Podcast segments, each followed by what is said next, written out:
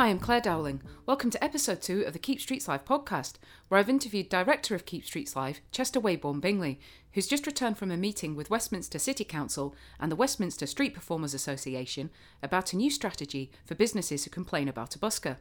The idea is businesses who complain can get in touch directly with WSPA via an email form, and a rep from WSPA will then go down and assess the situation, and if there is a problem, they will politely try and resolve it with the busker. They will then make a record of the complaint and the outcome. If they can show to Westminster City Council that they are addressing the issues and keep everyone happy, then hopefully a licensing scheme will be avoided altogether. Maybe we could chat about Westminster this week because that's really exciting. I've just been reading about it online. Yeah, yeah, that was that was a really positive result. So it was, um, we came out of it. I mean, one of the guys from Westminster sort of said, well, it was, it's as good as it could have been, really, you know, because we, we've not been sure for a while, really, what's been going on there, what the actual intention was. You know, I mean, that initially when they started dialogue kind of last year, it was, um, you know, to kind of to look at licensing or alternatives.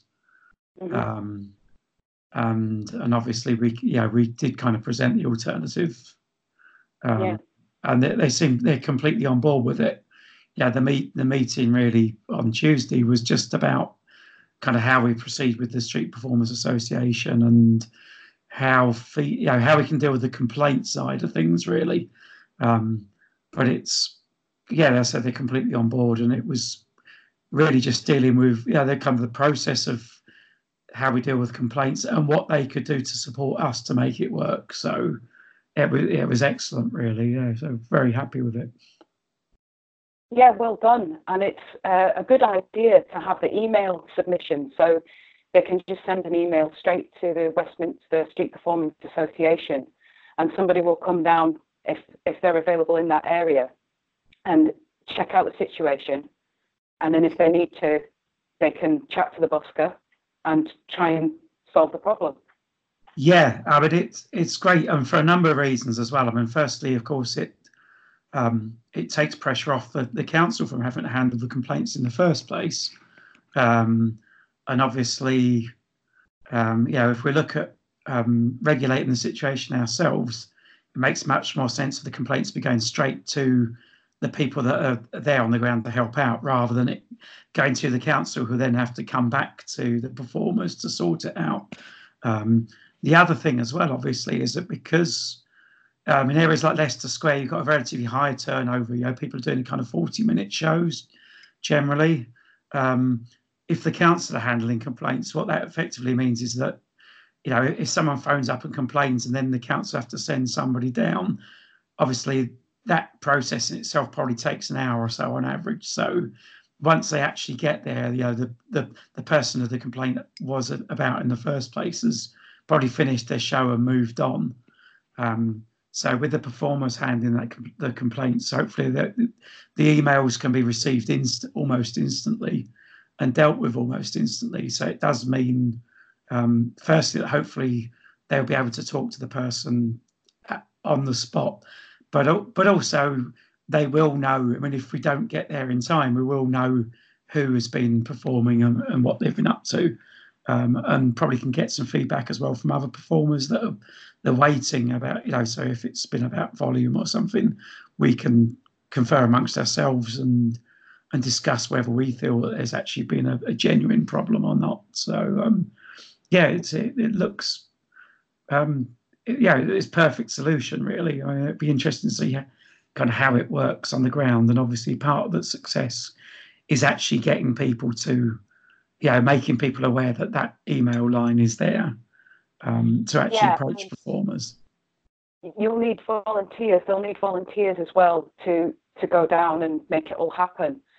So um, it'll be fascinating to see how that all works out. I'll be keeping a close eye on that. Yeah, definitely. Um, yeah, I think I think on that front as well. I mean, it's it, it's really being used to target kind of three main areas in in the West End. So um, they are places that there are generally performers there all of the time. So um, we we have kind of regular reps, but also if we can get two or three other people that are interested in taking it on as well, it yeah, hopefully we got it all covered really. So. Yeah, it's a brilliant idea. Yeah, great stuff. And um, something else I, I, thought I picked up on one of the Facebook groups was um, you'd sent a letter to Poole uh, a few weeks ago about their guide to busking.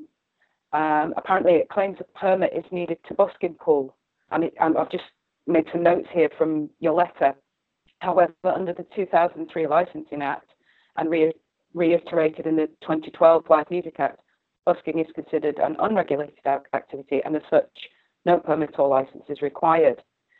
So it's a bit similar to what happened to us in Carlisle when the, uh, they misused a PSPO against us to get us to move off a spot. Um, I was just wondering if you'd heard anything back from Poole after sending them that. Um, I, I, did get a reply, um, which was it was very vague and not very helpful. Mm-hmm. Um, they they referred me to the um, the .gov guidance on busking, um, which um, it, it, doesn't really answer any questions because all it says is some boroughs require a, a, license. You should check with your local authority. Um, uh, and they said this is the you know, this is the line that we're taking. Um, but it, it, it, doesn't actually say what the boroughs are which require a license on the guidance itself. So it's um, it was a bit of a cop out, really. It, it wasn't really an answer to yeah, the actual specific questions I asked were, were not answered. Um, but one interesting thing they did bring up was the fact that um, Poole itself is to be dissolved in the next few months. Um, it's been amalgamated with Bournemouth and Christchurch. So there will actually be a new local authority um, so one thing we got out of it was uh, I did ask to be if they had contact details for who would be dealing with this in the in the future. So hopefully we can get back and you know maybe something that we can take on from there. Um, but it's it, Poole's been a, a long-standing problem. Yeah, buskers have been having problems there for for many years. Um, uh, and what is effectively happened now is it's just a, a kind of state of chaos where the, the police are not getting involved. Um, you know, they're, they're, not assisting buskers um, who feel they're being harassed. There are private security firms as well that are actually working within um, private shopping centres that are trying to move on buskers as well. Um, it's very much a case of everybody just kind of holding their hands up and not getting involved what, what the others are doing. Um, so it, it, may be a case that um, you know, if, if we can get a bit of coherence there and stop all the mixed messages, um, it, it, may be a situation that can be sorted out quite simply, again, with a bit of communication. Um, and everybody great. just don't knowing what their actual roles are and and what the law the law is and what their kind of rights and responsibilities are. So um, yeah, I think fingers crossed it's it's something that we can look at and maybe get sorted out sort of in during sometime the rest of the year. Yeah, definitely. There's a lot of misinformation out there. Um, I think um, for some of these people working in local authorities, they don't necessarily know the, the laws. So it's great if you can get a dialogue going, like we've done up in Carlisle and like you, Keep Streets Live have done in lots of other places as well, so that people know what the law is and it's, it's far better for everyone. Yeah, definitely. Would you like to tell us a little bit about your role? You're a director for Keep Streets Live, and what what are Keep Streets Live? What's Keep Streets Live about? Can you tell um, us, please? Keep Streets Live is um, we're a non-profit organisation. We're a company. We're, we're not a charity. Um, we work to um, largely to preserve public access to to public spaces for um, um, primarily for performance purposes, for arts, the music, uh, and related st- street performance. Um, but also in a wider context as well, we've been involved with campaigns to protect the homeless to, and protect general rights of the public to, to use their high streets. Yeah, brilliant. And you have a fantastic website, uh, keepstreetslive.com, with a brilliant resource section for buskers. So if buskers need any help, they can go onto the website and check out the resource section there.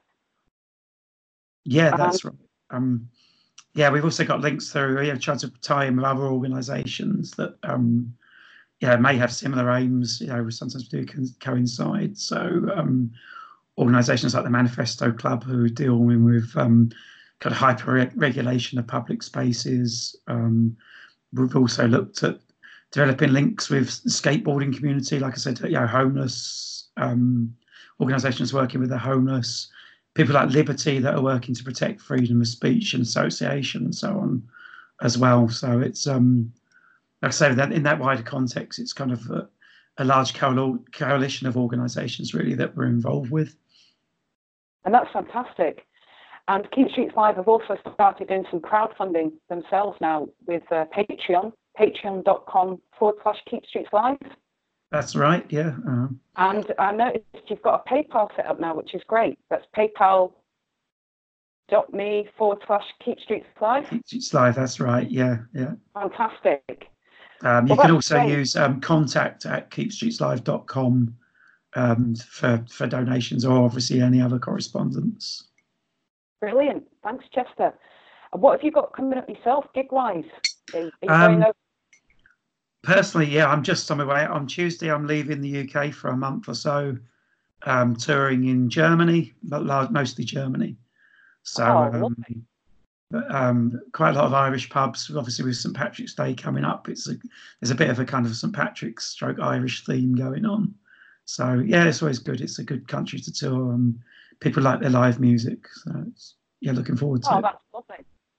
Is there anywhere people can check out your music online and have a listen, maybe buy a copy of your album?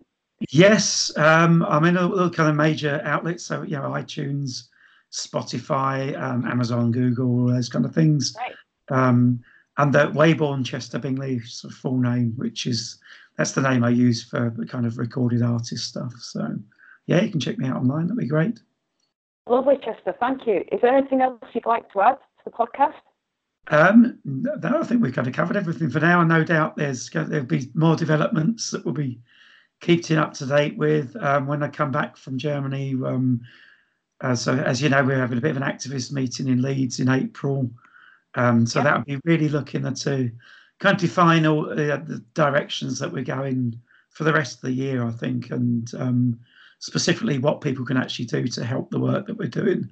Um, so it'd be very much based around um, you know, practicalities, you know, rather than just a kind of a talking shop where we you know, sit and put the world to rights.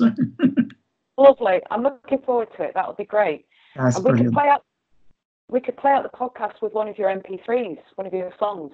That would be great. Um, yes, you can do that. Um, I haven't quite decided which one yet, but um, um, no worries. But um, I'll, actually, I'll, I'll, send you across. Be probably be "How Did It Ever Come to This," which was a song which kind of been plugging as a single, really, which I wrote about. Um, I wrote in the Somme a couple of years ago when I was travelling around northern France. So um, I'll send you that one over. That would be lovely. Thank you, Chester. Thanks for joining us on the Keep Streets Live podcast, and take care. Okay. Thanks thank very you. much. Yeah. Bye bye. thank you. Bye.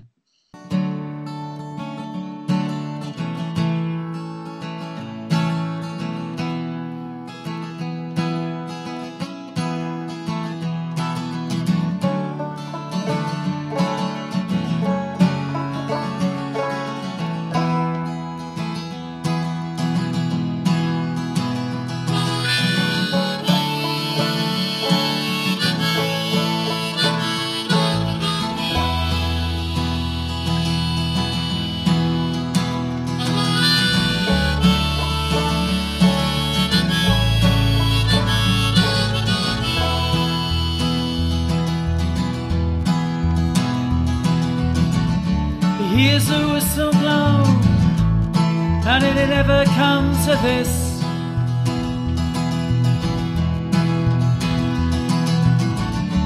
Sees a mistletoe, remembers his last kiss.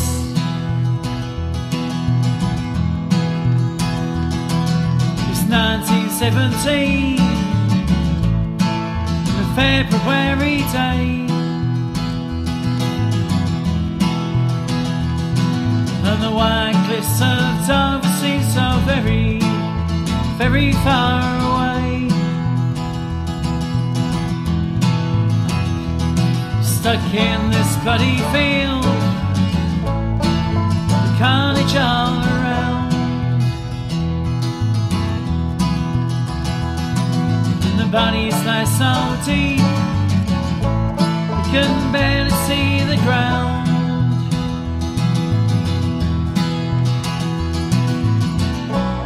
Now we're breaking over broken lands. Now we're making our final stand. Shell shocks are shaking. Is this all they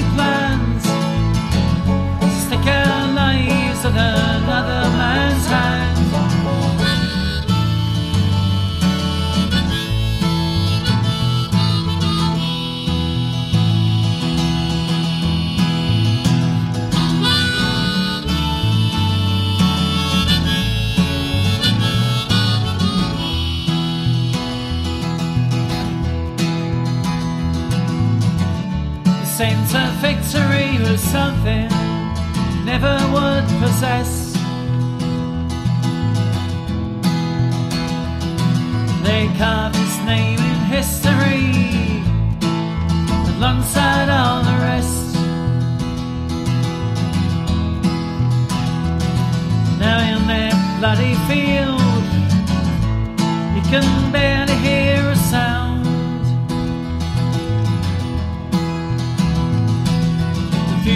Thousand crosses, you can barely see the ground.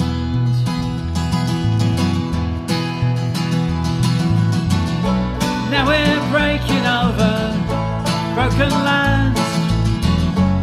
Now we're making our final stand. Shell shocks and shaking, this all they